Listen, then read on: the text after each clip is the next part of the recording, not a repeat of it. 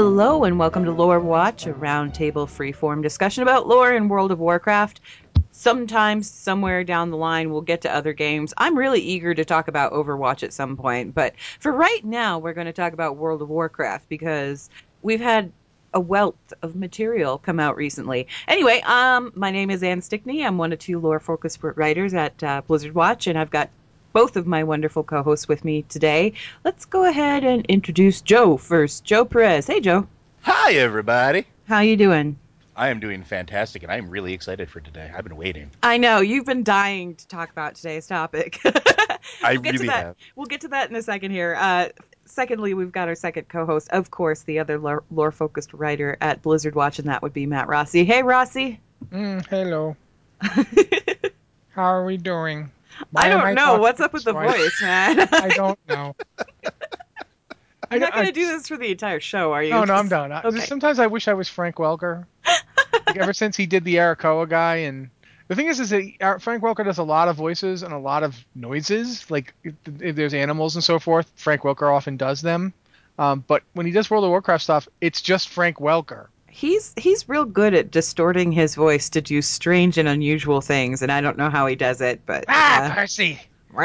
anyway, Just like yeah, there's a guy who can do an Arakkoa. I I've just been watching a lot of stuff about voice acting. I'm I'm one of the things that I'm like curious as heck about in Legion is one of the things I don't have in the alpha yet is a lot of the voice acting. yeah, not yet. So I want very much. I'm very interested to see like the voice acting and the cinematics when they come in. Definitely, definitely. So if, if we can say one thing, one thing that War, that Warlords of Draenor did extremely well was voice acting and cinematics. yeah, I will agree with absolutely. that. Get away. So I'm Absolutely. looking forward to what they do in the new one. Okay, well, moving on, we're going to get to the actual topic of the show. Uh, today, we're going to talk about Illidan, the novel that just came out by William King.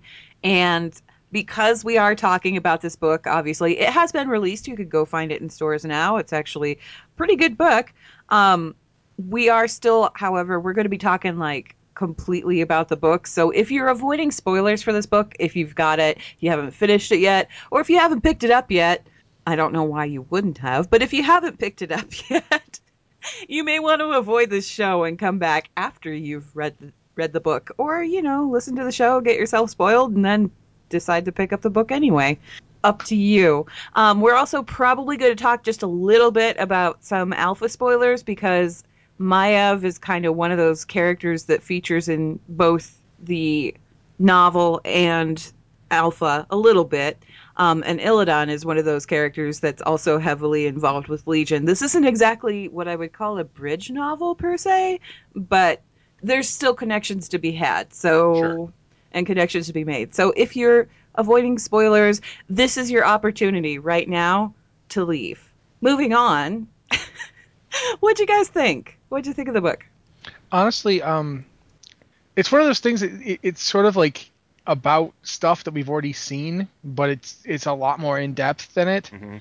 It kind of reminds me of a bit of the art of the Arthas book, in that it goes through events that we've already seen and experienced. Like if we played Warcraft three or if we played Burning Crusade. a little Crusade. bit, yeah, a little bit. But- I think what I appreciated about this book is it, it's like it's the back door to Burning Crusade.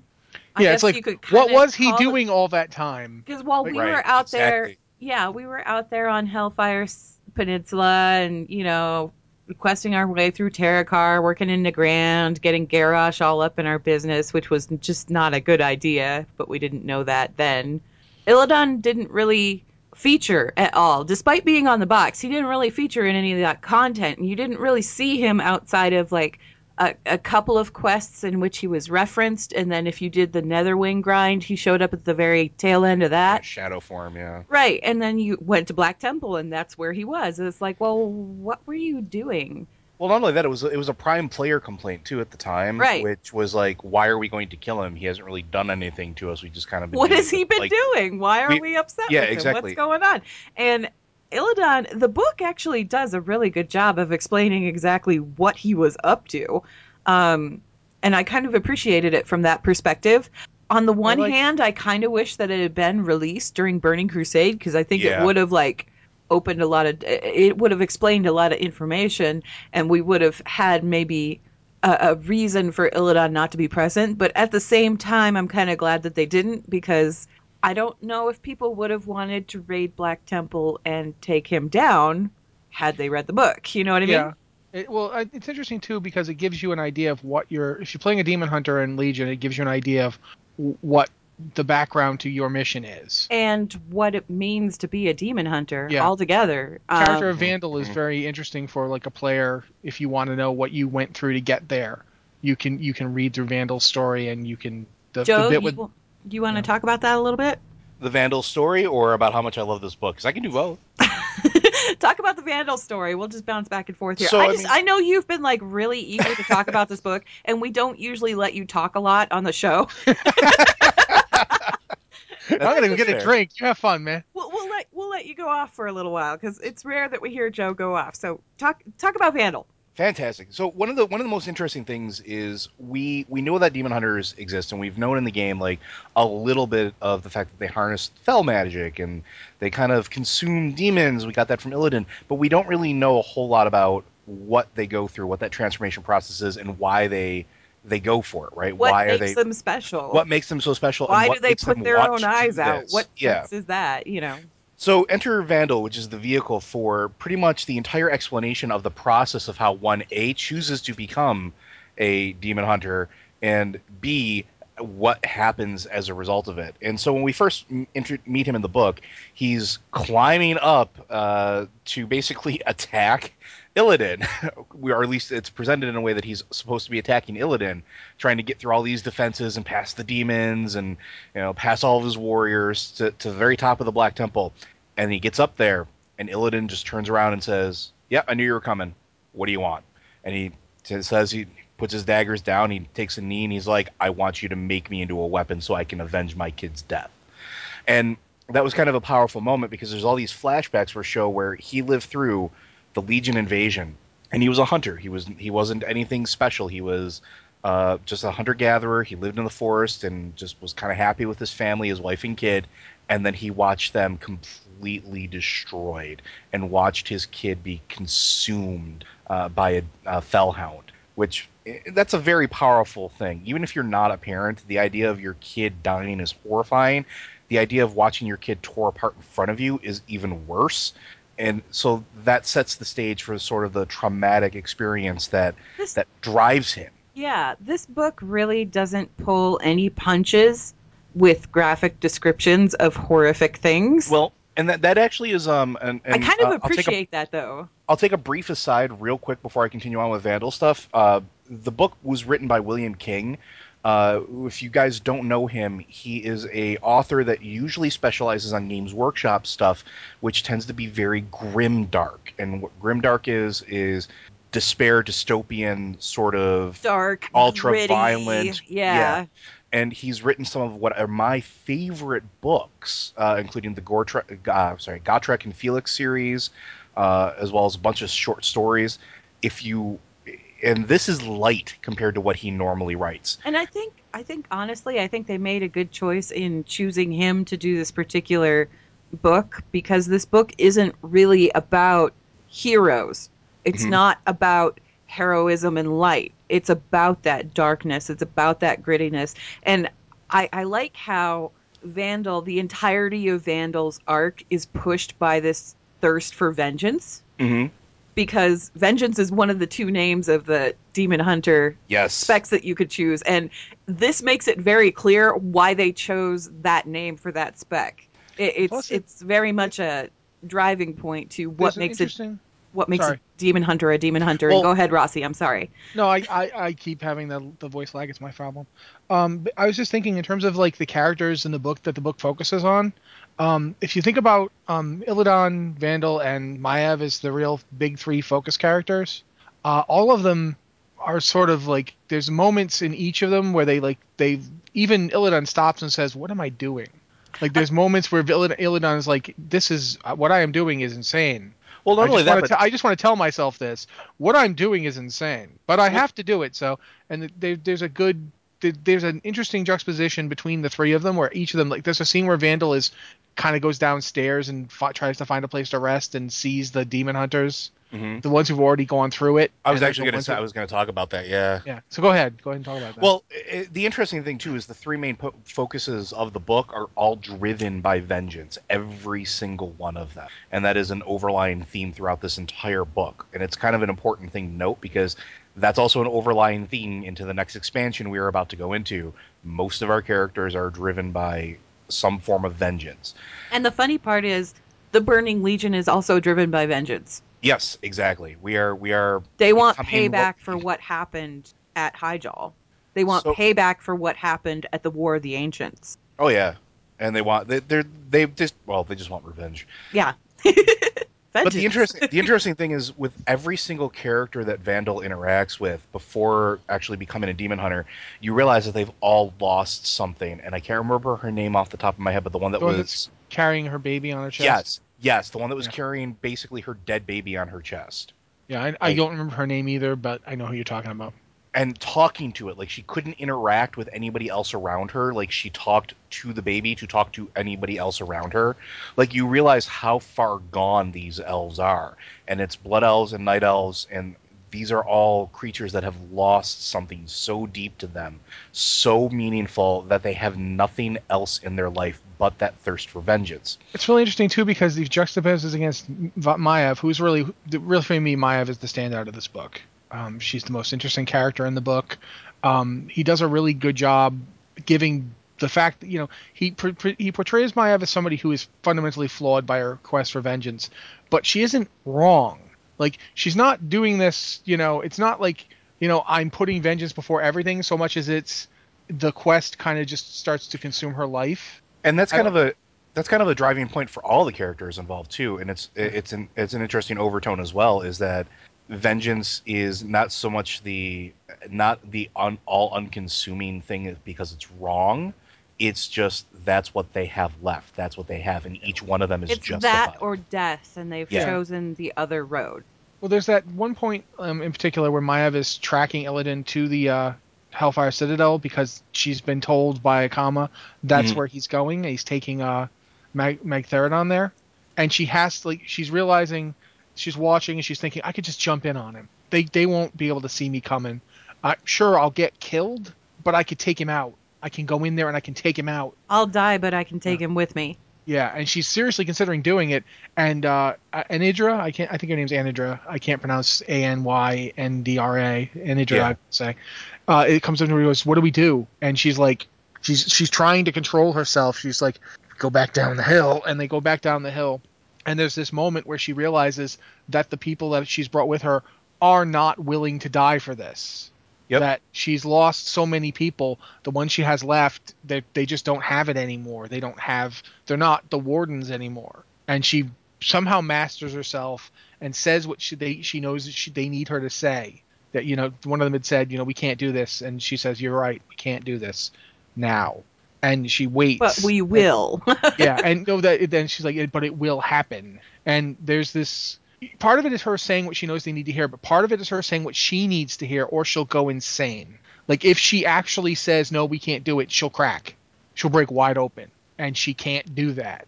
And she basically has this. It's a great speech where she's like, you know, remember your oaths, and you know, if you don't want to be here, fine. You know, be a betrayer like Illidan, blah blah. But the really interesting part about it is how good she is at manipulating people oh yeah and how good she's bec- and it's like the longer it goes on the better she becomes because i mean she needs to do it she needs to build a force she doesn't have a choice yeah but at the same time she becomes very adept at it uh, and, and the one, the one person she couldn't do that to Mhm. was A'dal. yeah The one person she Mhm. couldn't she couldn't twist was A'dal. well yeah and, 'cause, and you know, to a lesser degree, the Draenei that that are uh, the Aldor. Mhm. To a lesser degree, the Aldor. Um, we'll go What back was- to Maiev in a minute. Let's go back to Vandal though, because we were talking about him. Um, I I like that character, and I liked that character for one very specific reason. He's kind of like the funnel introductory sort of stand-in for every demon hunter that Mhm. anybody creates in Yes. Legion. very much he's very much like when i read it i thought okay this is kind of like if you roll a demon hunter in legion this is what you went through Yeah. Yep.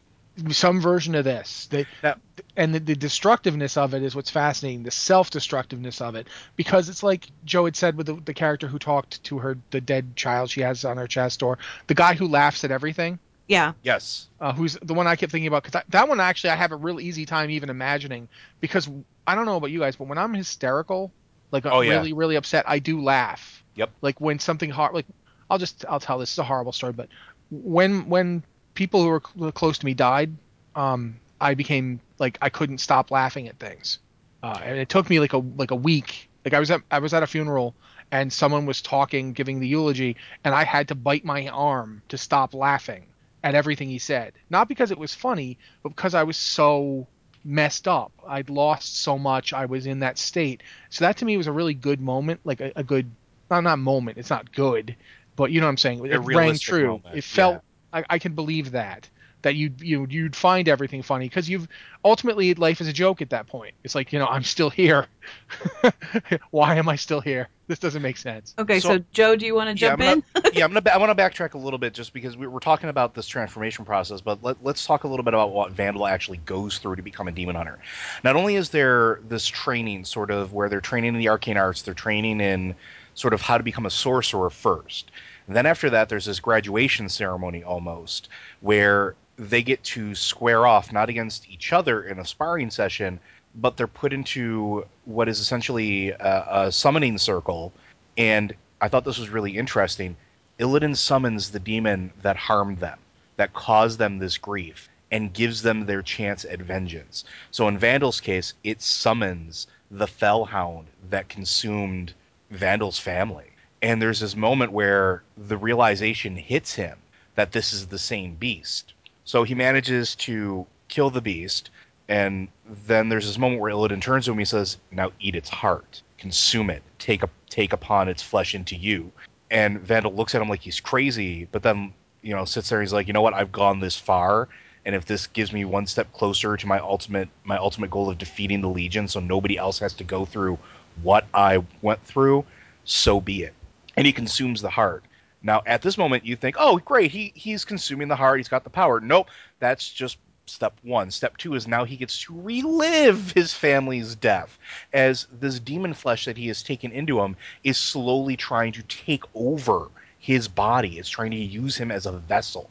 So he gets to relive this entire graphic scene, this traumatizing scene of his family being ripped apart and in the entire time this demon's taunting him this voice from everywhere yes i did this. Yes they tasted delicious. I will do this again and you will be my body. I will do this through you.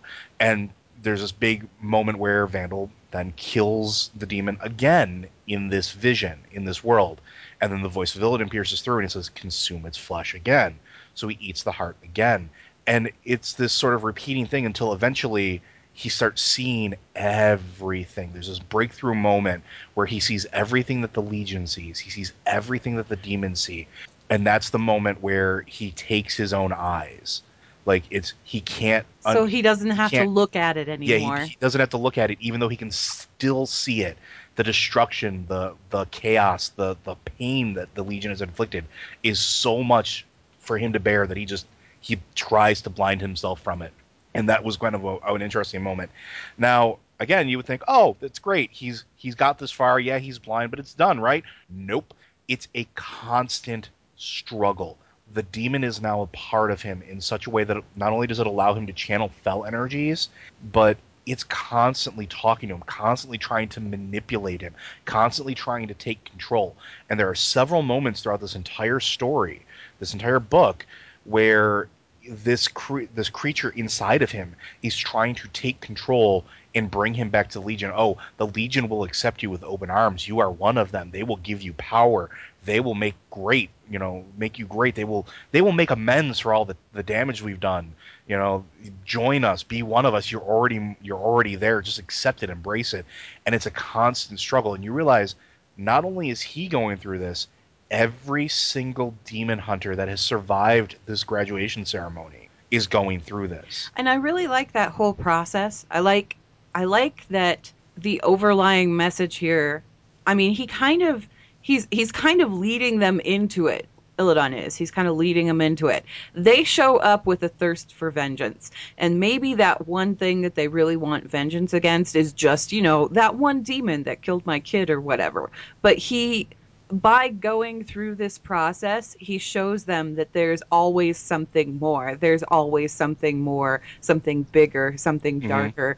And I also like that whole implication that the lesson here seems to be if you want to master your vengeance, if you want to hone it into a tool, then you need to consume it and control it before it consumes you.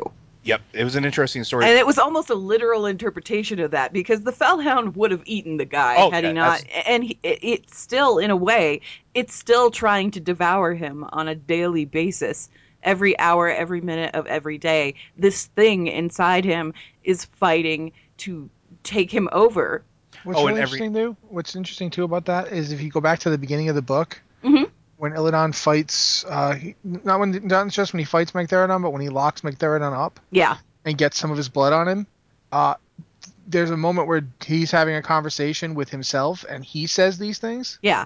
and you realize Illidan goes through this every yeah, hour it's of not every just day. the demon hunters that he's Yeah, training. every this single is one of them. exactly what Illidan went through. What day has been go- one, yeah, he's going you through know. it the whole time. Yeah. and it's it's fascinating too, not just for the, the the implications for like demon hunters.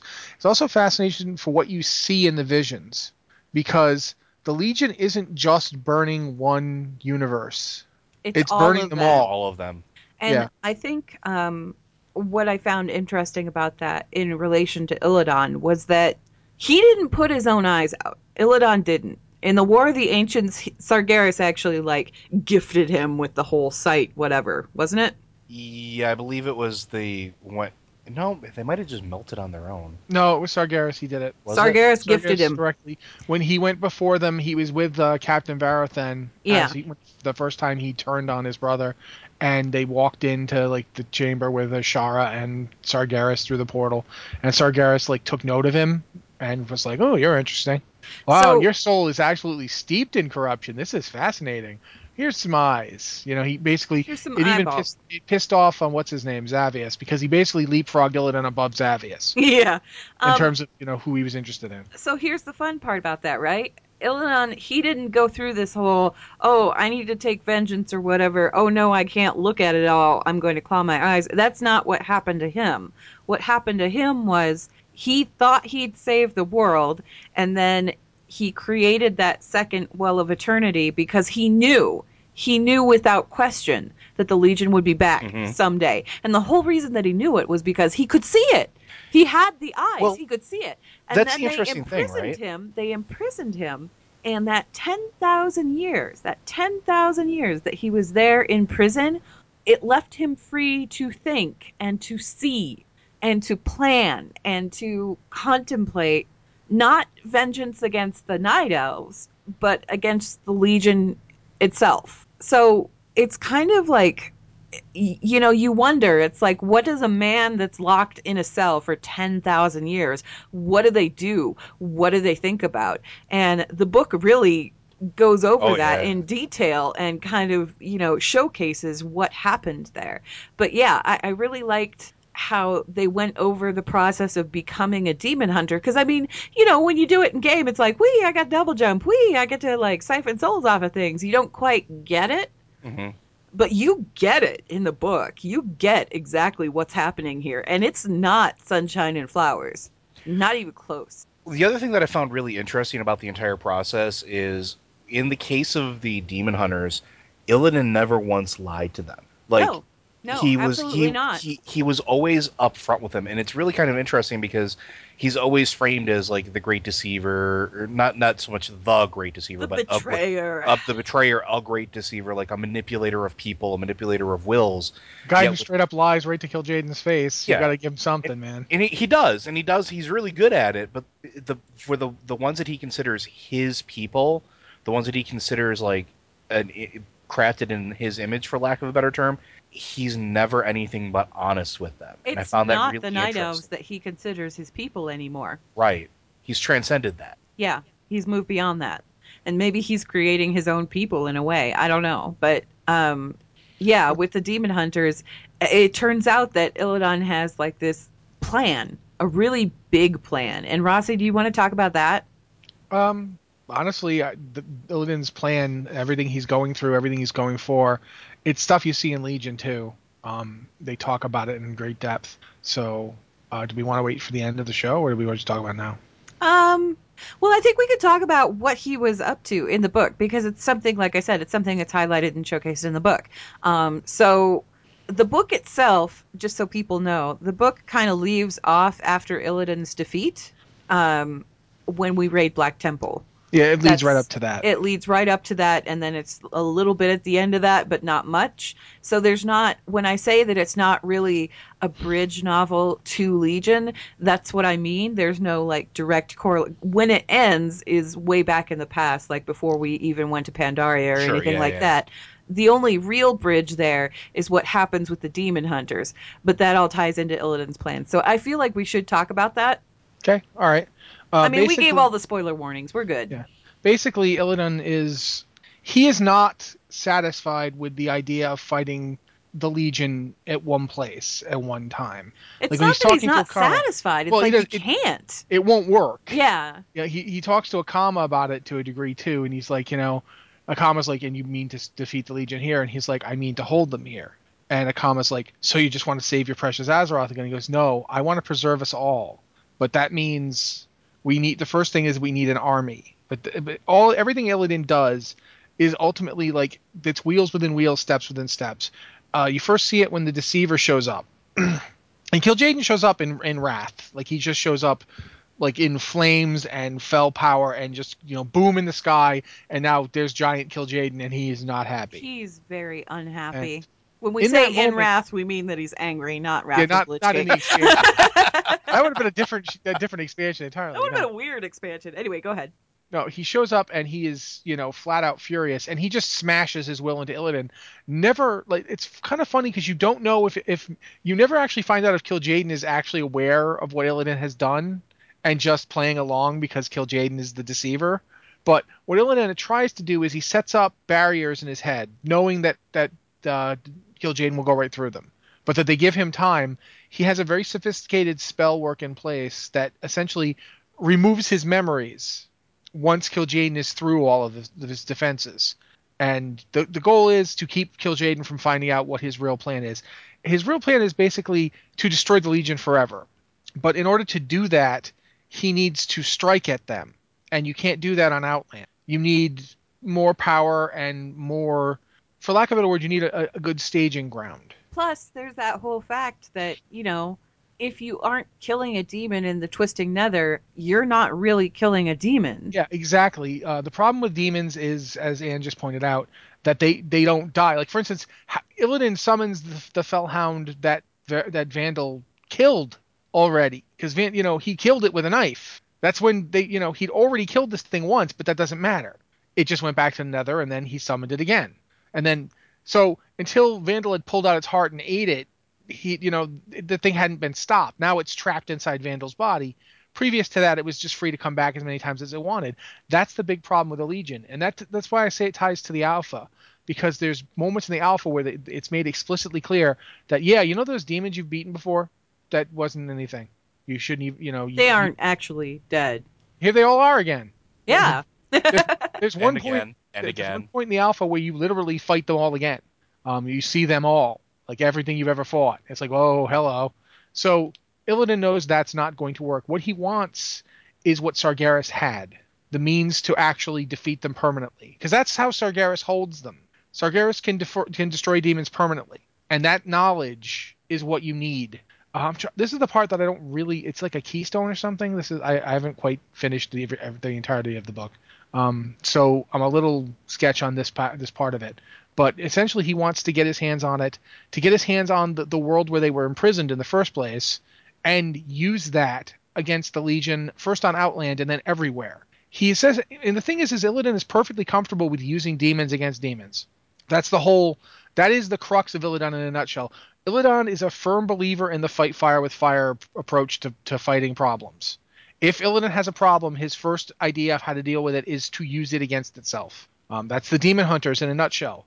If you're a demon hunter, Illidan's demon hunters are all essentially that's what they are. They're using demons to fight demons. Literally inside themselves, they have ingested a demon and they are And now using it. It's like Yeah. a warlock, only on steroids, demon steroids, demon heart steroids. Warlocks don't. It's funny because warlocks make pacts and make deals and kind of like negotiate with demons. Yeah, Demon hunters don't. they straight up use them. Yeah. Straight up. It's sort of. It's in a way. It's sort of similar to the idea of the shaman versus the dark shaman. Uh, shaman kind of. you know that is kind of similar because shaman typically a shaman when a shaman is casting a spell or something like that they ask the spirits to do something for them Sure. and the spirits always have the option to say nah i'm out of here yeah. um with dark the- shaman. the dark do that. shaman harnessed them and forced them to do things and that's why they were so despicable in uh what was that tides of war Yeah, Tides of War and and uh, Siege of Orgrimmar because they're in siege as well. Yeah, but I mean, in, in the novel Tides of Yeah. War, if you read the novel, the the real shot, the regular shaman are Didn't wanna work with it. horrified at what they see out of the dark shaman because the dark shaman aren't respecting the spirits. They aren't asking the spirits for their aid or anything. They're just taking them, taking And them, taking even- possession of them, forcing them to do things. They're even torturing them if they say no. Yeah. Yeah, And- they don't give them the option of that out. There's no respect there whatsoever. It's just enslavement. and in a weird way that that's kind of the similar to similarity of the demon hunter plus the warlocks generally when they get corrupted by fel energies it's just happening because fel energy is corruptive they don't eat demons you know that's this is very literal this is not a metaphor when joe says eat the heart he literally means Yeah, that he ripped vandal out the heart and ate it. vandal rips out the heart well actually illidan rips He went heart all out. Daenerys, Daenerys on that thing, just like Yeah, nom, straight nom. up eats it. So that's like Illidan's whole plan essentially boils down to find this power that Sargeras had, get it, and use it against the Legion. The very thing that allowed Sargeras to make the Legion in the first place, the thing, the secret of how to kill them. That's what he wants to get his hands on. And once he has it, he believes then he can basically he can do to Kil'jaeden what Kil'jaeden has done to so many others. He can kill him, and and it'll be for real. It'll be done because And it- he really wants Kil'jaeden dead. oh yeah, because Kil'jaeden really wants Kil'jaeden dead. Kil'jaeden made him a puppet, and Arth you know it, Arthas manipulated him a little bit, so he hates Arthas. But Kil'jaeden made of him a puppet. He despises Kil'jaeden for that because that's one thing Illidan has always sought. It's it's funny because if you really look at Illidan's journey here, his his attempts to stay out of Maiev's grip, his attempt to get revenge on the Legion, it's all rooted in that same thing. He doesn't, he, you know, to, to use it, almost like the poem Invictus. You know, I am the captain of my fate. I am the master of my soul. That's Illidan. He wants that more than anything. He wants So- to be the master of his own soul. So, everything in a way- to get that power and do that. in in a way, Kil'jaeden is kind of Illidan's felhound. Yeah, Vandal Vandal had to eat eat the felhound's heart. He had to destroy the felhound because the felhound was the one thing that was that pinnacle moment. Illidan's moment is Kil'jaeden. And he Sar- hasn't gotten his vengeance yet. It would be Sargeras if Sargeras was still around to do it too. Probably, yeah. I mean, that's the thing. For Illidan, it, it's like Illidan. It's the entire Burning Legion. The fact that it even exists. Well, and the thing is, is like Sargeras is he's mentioned, but he's never seen. Mhm. He's not he's not present, and and I found that kind of curious too because Sargeras isn't dead as far as we know, but all of the actions that have been taken against Azeroth so far have been either Kil'jaeden or Archimonde, his two Yeah. right hand men, Draenei, Eridar, whatever you want to call them. What's Um, the thing is, it's actually like you have them. in- Like, Archimonde is essentially the right hand of Sargeras, and Kil'jaeden is the left hand of Sarger- Sargeras, which is like, considering how evil everybody else is, that puts Kil'jaeden in a special box. You know, I'm, I'm the guy who does the things that are too creepy for him. There's something too creepy for him. Uh, we're trying to find it. When we do, I'll do it just to prove that I'm worse. But yeah, right right now he seems to be just as bad as me. But, but we're getting there. Yeah. So, um, Joe, do you want to talk about like? There's a lot that happens in this book. there's a there's a lot that happens in this book, but um, what I kind of want to talk about is Illidan in his quest to to annihilate the Burning Legion. Now, keep in mind, while all of this is going on, stuff is happening, and I really like the timeline of this book because it lays it out very clearly how long it took for things to happen. And when we get to the point, when we get to the point where the Alliance and Horde arrive on Outland, Mhm. It's only a few short months before we're knocking on the Black Temple's door. Well, I Um, found the reason for that was one of the most interesting things, right? And it's not because it's not because we were so powerful and that we couldn't be stopped by Illidan. It's we weren't the concern. He had bigger and better Yeah. things to concern himself with, and he had bigger, bigger and better things to work on. Um, I know that we're talking about how there was like uh, three main players of the book because we had Vandal and then we had Maiev and There's then we had Illidan. Yeah. But one of the other major players that we don't we haven't really talked about at all is Akama.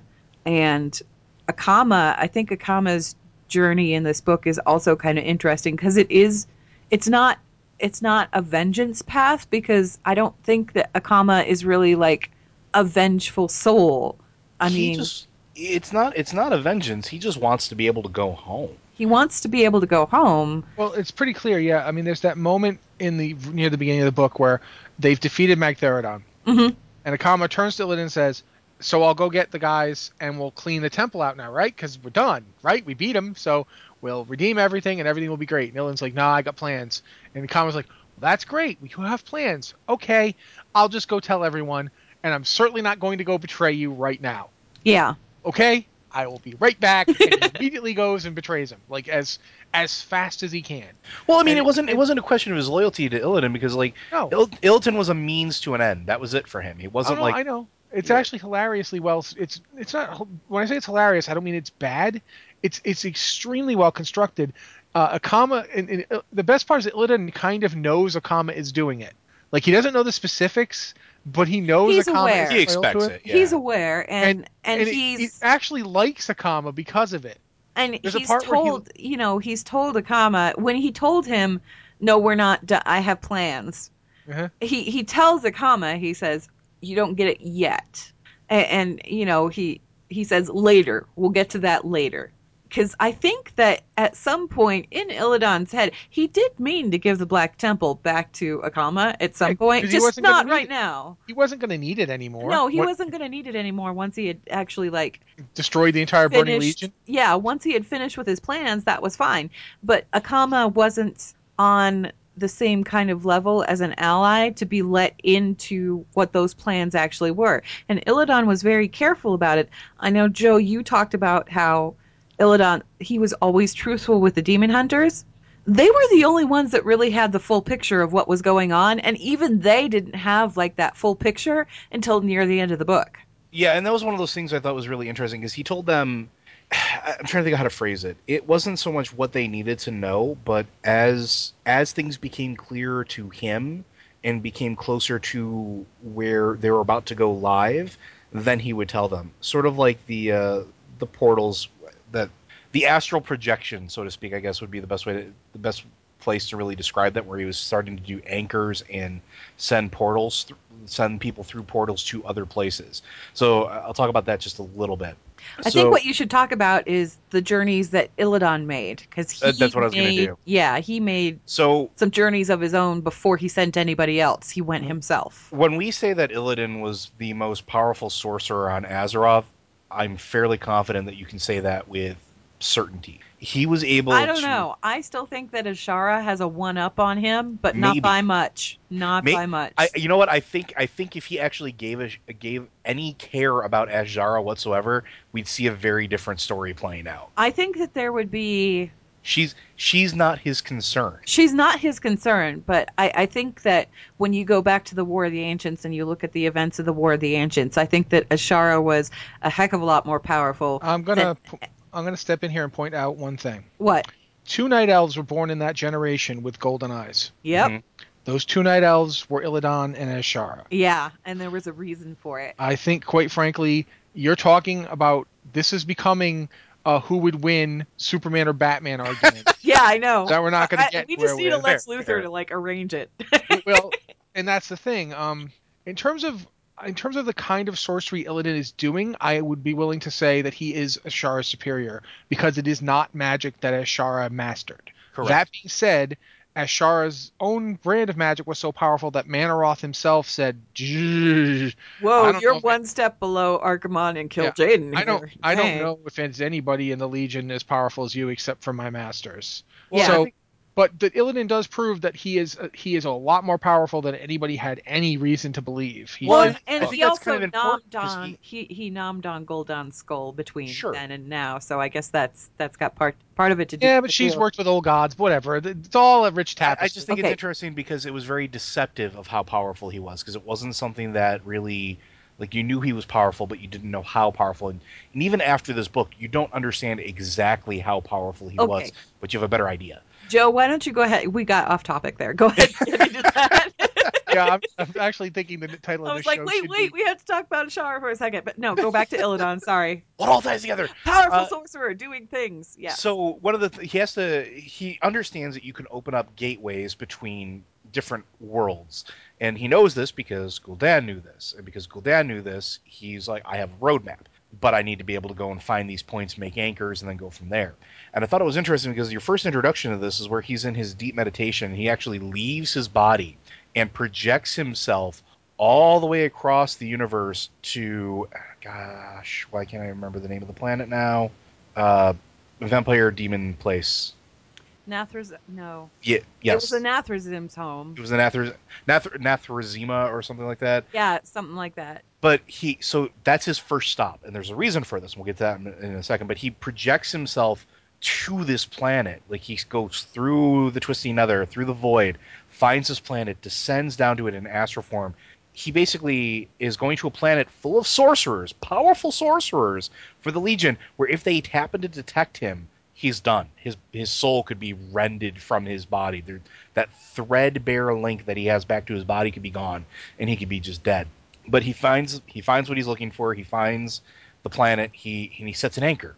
He's like, okay, I got this anchor. And he he's inscribing basically a magical beacon while he's not even actually physically there. Comes back to his body, starts getting the the, the preparations. Realize that he's going to need a whole ton of souls because souls are the most powerful thing in the entire universe. Because of course they are. Because his whole aim here, his whole aim to this whole purpose, the reason why he's setting up that keystone, what he what he did was when he was astrally projecting, he was going from world to world to world. He was basically Leapfrog. jumping Yeah. from network to network to network until he found the place he was looking for.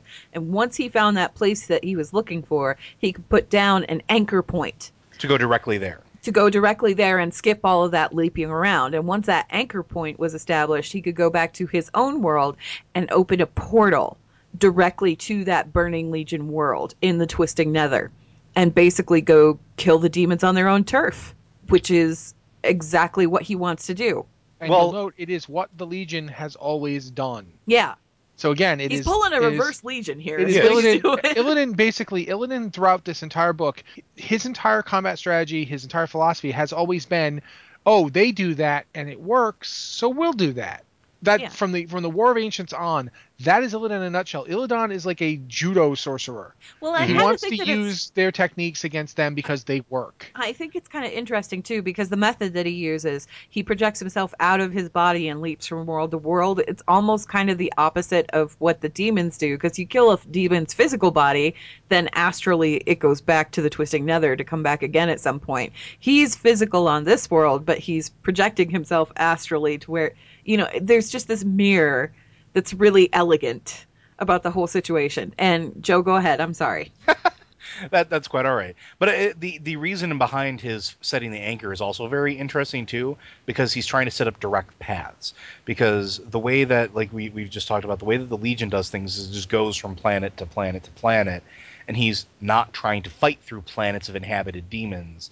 He's basically saying, okay, well I could go through 150 worlds, or I can go one one way far out place, but it needs to be really really powerful. I can go through a million piddly worlds and lose three quarters of my army in the process, or I can make the leap to, you know, Demon HQ, well, and and and make- teleport everybody directly there, and cut off the head. and and part of this is and this is also an interesting sort of duality to to Illidan because the army that's going through this portal isn't his rank and file troops. It's not the blood elves that have pledged service to him. It's not the Naga. It's not even like his his bound demons. It's his demon hunters that are going through. It's And a the strike process- force. It's his surprise sneak Well- strike force. It, but not only that, but every single demon hunter he loses is a horrible setback to him because the process of creating them takes so long and only so uh, like a handful survive throughout the creation process that he can't just throw their bodies away. He can't just throw their lives away because if he loses them he loses his most valuable weapon. And that's kind of so he has to do this. He has to take these risks in order to make a direct path so that yes he knows he's going to lose like demon hunters but he's not going to lose half of them or three quarters of them. Yeah, because he can't replenish him. Also, keep in mind he's using the demon hunters to try and get the end game weapon, the thing that will allow Right. him to kill demons forever. Um, the, the you know the secrets, the, the keystone and the secrets of of Sargeras. The the the Sargeras stuff is it's funny because we talked about it how it's Kil'jaeden he hates and it's Kil'jaeden he wants to destroy, and the only thing that can do that is Sargeras. So he will get the power of Sargeras. That's it's really fascinating how well the demon hunters work in that Well- he's using them he's using them like a scalpel I it's not a actually- hammer But th- that part is true, but I also question the fact of whether or not he needs Sargeras ultimately for it. And the reason I say that is because one of the things they really make well defined in this moment is is and is after he comes back. i i this ties in with this. So after he comes back and he winds up luring in not only uh, Akama and, Ma- and Maiev and I their think- people into I, the I think we need to like di- let me let me interject here because I Sure. need to go back to that. So Akama, Akama obviously doesn't get the Black Temple right away. What's the first thing he does? He turns around and he con- ta- contacts Maiev because Maiev wants Illidan out of the picture. If Illidan is out of the picture, Akama will have the Black Temple back, which is what he's after. Like that that's all he's after. He wants the Sacred Temple back. He wants to restore it to its former glory. He wants it to become a place of the light. That's all he wants. End of story. He's not really concerned about anything else. He just wants he wants that piece of himself back again. And it's a piece that he lost when the orcs went through and spread the red mist that turned everybody into broken. You know, it's it's it's a piece of himself that he's hoping to get back again. And so he goes straight up to Maiev and starts talking to Maiev, and Maiev's not really sure whether to trust him or not. But the longer that things go on, the more she does, to a degree. She never trusts him fully, but he's he's kind of her key. He's her key to get access to Illidan, and he's her key for tracking Illidan. And he doesn't lie to her. When he tells her, hey, Illidan is going to be traveling to Hellfire Peninsula, and he's got this big pit lord with him, she goes, she checks it out. The info is absolutely correct. There's Illidan. He's surrounded by an army, but he's there. Akama did not lie to her. Well, so it gets to a point. It gets to a point where Akama realizes that he needs to like make things happen, and that's the point where Illidan discovers his duplicity a bit and discovers that he's been working with Maiev and says, "Okay, you need to bring her to me." And Akama does it because what choice does he have? Well, and that that's where the he lays the ambush and he lays this trap because the the the the story comes out and he lets Akama know I'm basically going here to do this thing and he does it through subterfuge. He lets lets the the rumor mill kind of flow through, so to speak, and he's mobilizing an entire army of his fel orcs and blood elves and his sorcerers to go do this ritual in I believe it was Shadowmoon Valley. Yeah, but he doesn't tell Akama No, the right. full the Yeah. full he he doesn't give Akama the full picture. He doesn't. No, he doesn't. so Akama brings Maiev and well Maiev brings all of her wardens with her. Everybody. He also he also brings a force of broken and Draenei come along as well. yeah, he brings a lot of the Ashtongue with him, um, and they all come to fight because they think that oh he's going to be weak, he's going to be distracted because he's doing whatever this portal thing is that we don't know, but he's gonna his attention's going to be elsewhere. So this is where we can actually like strike him where he's weakest yeah and keep in mind that Maiev has been waiting for like you know five years at this point Yeah, she she's, and she's been surviving they, they do a really good job in this book of, of depicting how she and her group survive and how much they go through yeah. Like and, there's and one part where she's in Zangarmarsh as she's riding to talk to Akama, and like there's mold on her armor, and they've been eating fungus, and she's longing for Darnassus. she's, like, raring she's raring Yeah. to go at this point. point and the thing is is like Maiev has not been she hasn't been doing nothing all this time She's been traveling. She's been traveling throughout Outland. She's been in contact with several different forces in Outland. She's been recruiting allies. She's been recruiting Draenei allies to join her and the Wardens. So she's actually amassed quite a force on her on her end. And she went to Shattrath. She went to Shattrath to try and get a, A'dal to help her and to try and get um, the Sha'tar to help her, try and get the Aldor to help her. And they all said the same thing. They said, no, we've got other things that we're focusing on right now, and they're more important. They are way more important. Because the thing is, is A'dal and the Aldor and all of the Sha'tar really, they're focused on fighting the Burning Legion. And A'dal knows, because A'dal is a Naaru, and he's dang smart, right? He knows that Illidan just isn't the problem right now, because Illidan's trying to do the same thing that they're doing. He's trying to fight the Burning Legion. So so he's not going to step in on this one night elf, this one lone night elf war- warden who's got this quest for vengeance to kill this guy who's actually doing the same thing that the Sha'tar want to happen. He, he's not going to jump in on that. And he tells her flat out, he's like, "We've got bigger things to be paying attention to Yeah, here." there's a bigger picture than your vengeance. and she walks out. She walks out. Akama was the only one who actually like helped her with her quest to fight Illidan. So when Akama says, "Okay, this thing is going down and this is where we need to strike." She takes everybody. She takes her whole force to go fight this. And obviously, it's a trap. Uh, Illidan needs souls, as we've said before, to fuel this portal. He needs a lot of them Oh yeah. and that's how he gets them. the best way to get them, yeah, lure an army in and then just slaughter them outright. And that's what he did. And Akama, Akama was aware that this was a trap. He wasn't aware. What he wasn't aware of was that the souls of all of these soldiers that died, they weren't going anywhere. They were being sucked in and used to fuel this portal thing. And he was really horrified about that. And he actually spoke up and said something about it. Well, because Um, it wasn't just it wasn't just like the souls of of It was just the indiscriminate. It was indiscriminate. It was all of the people that he brought with him, All the- his allies. the Everybody wardens, was being all the fel orcs, everybody. everybody was being used to fuel this thing. And Akama was like, "What are you doing?" Because he didn't understand what was going on here. And Illidan, yeah, um, Maiev was the only one he didn't kill, the only one, because she was the one that had him locked away for ten thousand years, and he had a beef with her that was as yet unresolved. So he wasn't going to allow her the pleasure of dying. That that wasn't what he wanted to do. He wanted to lock her up and give her a taste of what he had experienced. Um, Which is kind of funny because what Illidan seems to have missed yeah, is that essentially Maiev spent 10,000 years in prison. yeah, The reason she's so crazy gung ho for vengeance against Illidan is that she did spend 10,000 years She was- locked in darkness. Yeah, she she, was- couldn't, you she, know. she was just as much a prisoner as he was. She was his warden. She wasn't exactly allowed to leave. Yeah, she could she could go places from time to time, but her entire life was keeping this guy locked up.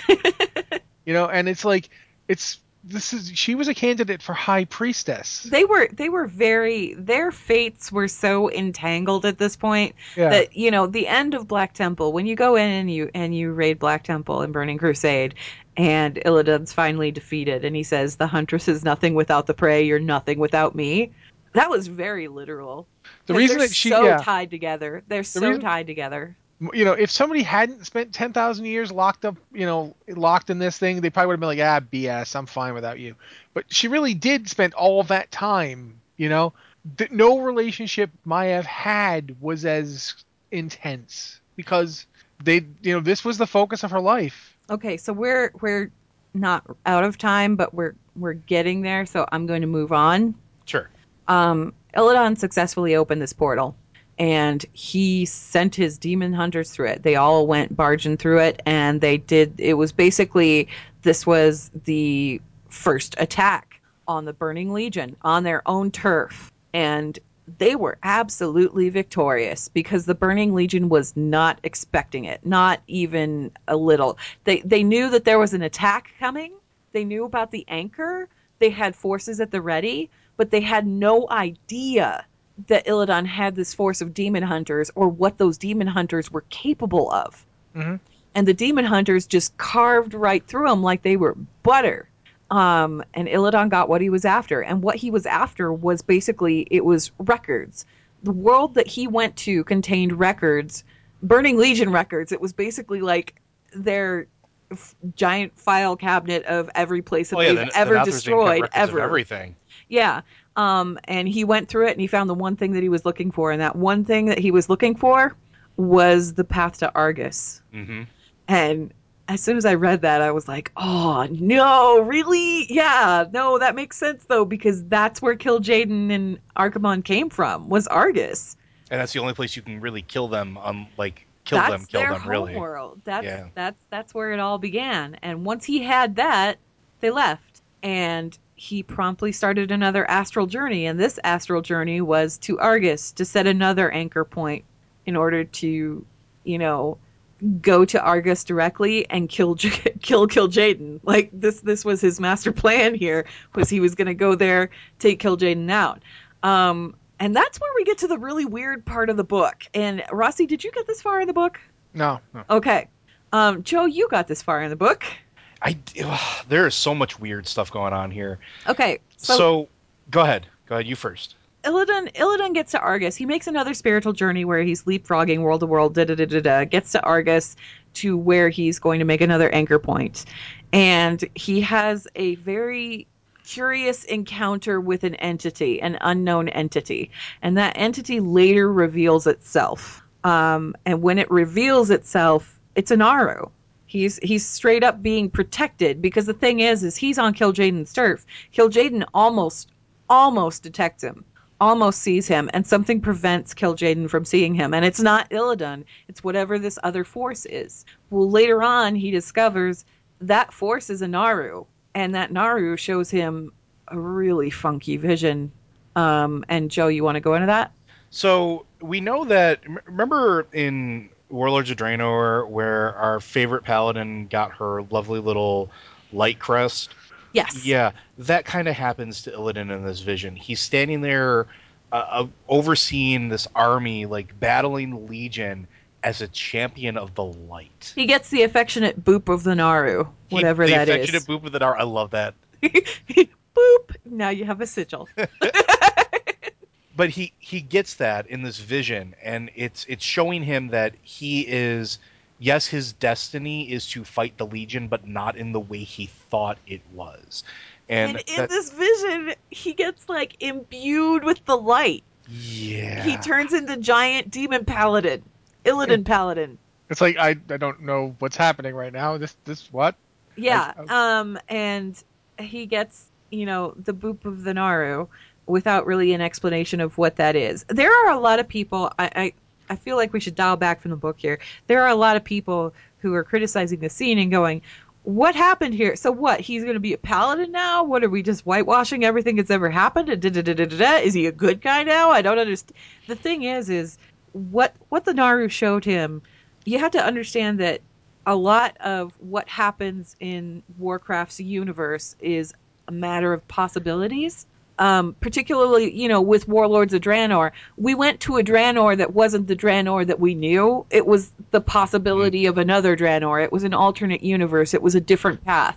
What the Naaru is showing Illidan isn't necessarily what's going to happen. It's a possibility. It's a possibility of what could happen. It's a possibility of hope. It's a possibility of light. And he gives him the Naaru head boop and says, You do what you need to do, but know that there's something else out there that you can achieve if you go for it. And I think you can.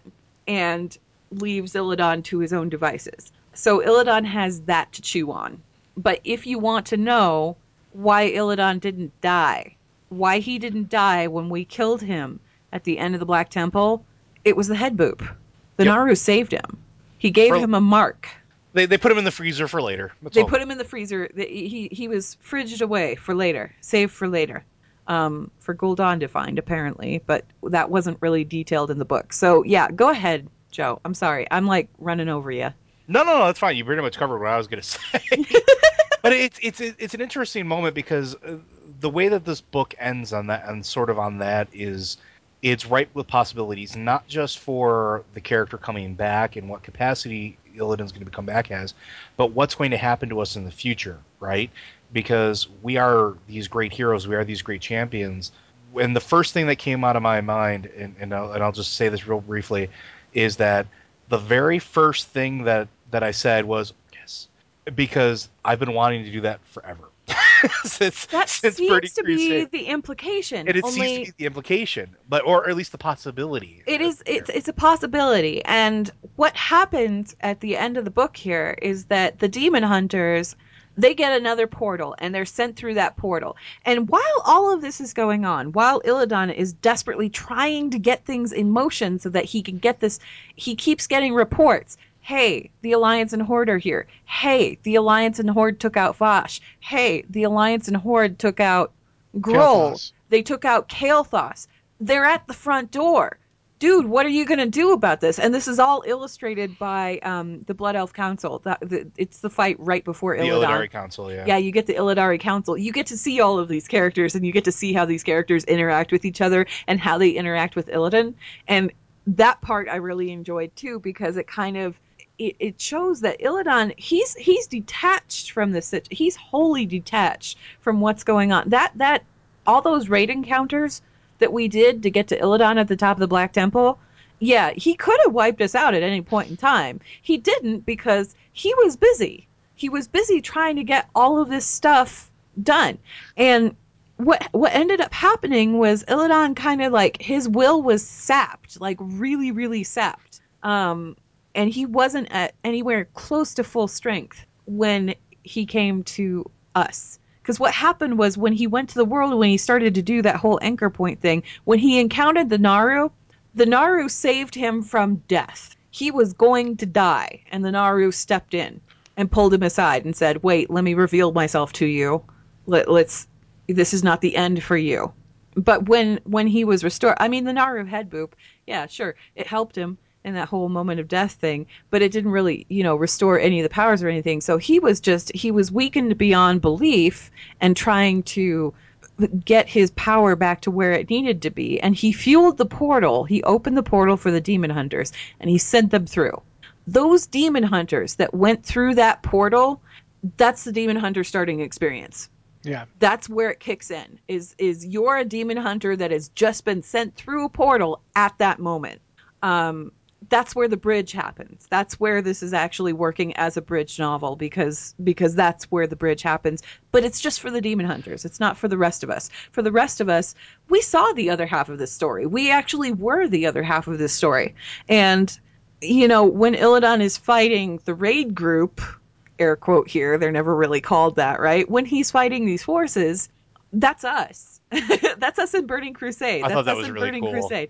And yeah, I thought that was really cool. It was kind of like another moment of insertion. So you've got like two destinies almost crossing, and one of them is us in Burning Crusade, and the other one is us as demon hunters in Legion. And it's like that intersection is that I, I think that's really clever. I really, really like that. Um, and I liked how that worked. Uh, obviously, Illidan is defeated. Maiev comes out to like take him down and she has her moment of vengeance and then she realizes you know his words sink in and she walks off and um well plus she's lost too the, the thing the book makes clear is that you don't really get it in in burning crusade you know what no, she and, lost yeah but she lost hang on followers. hang yeah. on hang on hang on because i'm i'm getting to that right okay maiev walks off and that's the last we see of her in Burning Crusade, but her story continues on, and it continues on through Wolfheart, and it continues on through Legion. So now I want to hand it to you, Rossi, because I know you wanted to talk about all that stuff. So go. Well, it's just one of the things that the book does really well is it gives you like the idea of who she had with her after the after um Kael'thas and Vashj free Illidan. She's got like maybe 30, 35 Watchers left, and that's it. That's all she's got.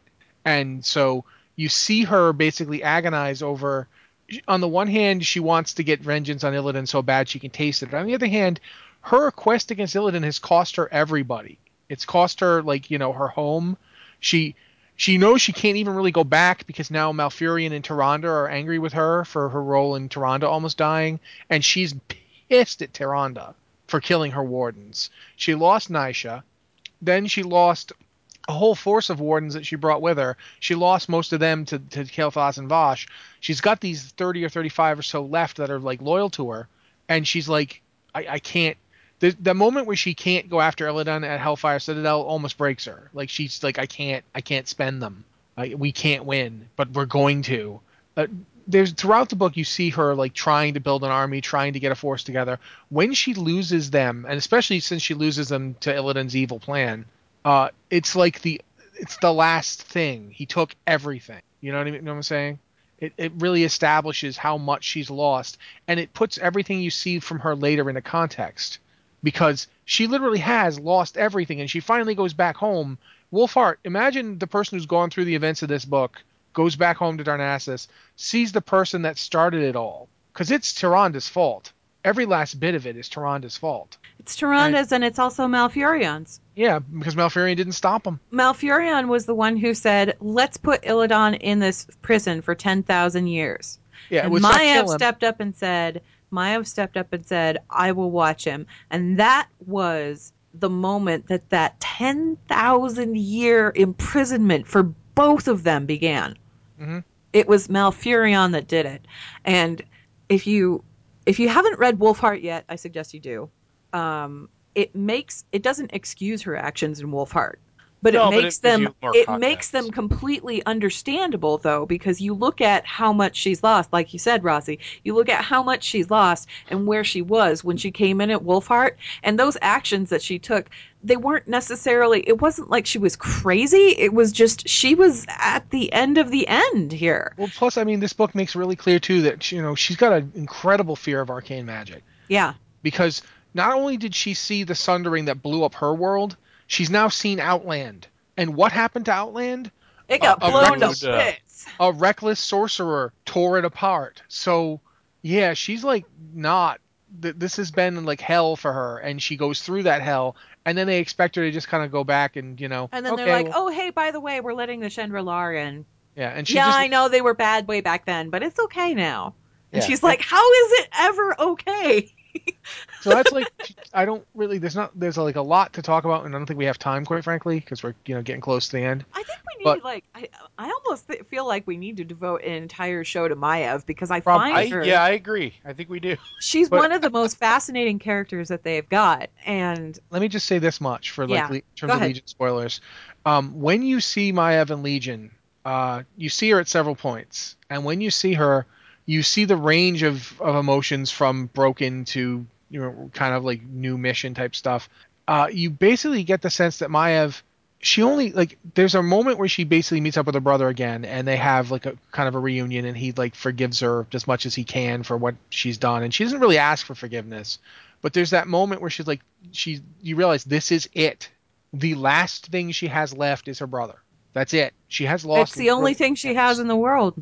Yeah, and so the character of Maiev Shadowsong really has, in a way that nobody else has, the way Illidan hasn't, the way the, my you know Tyrande and Malfurion haven't.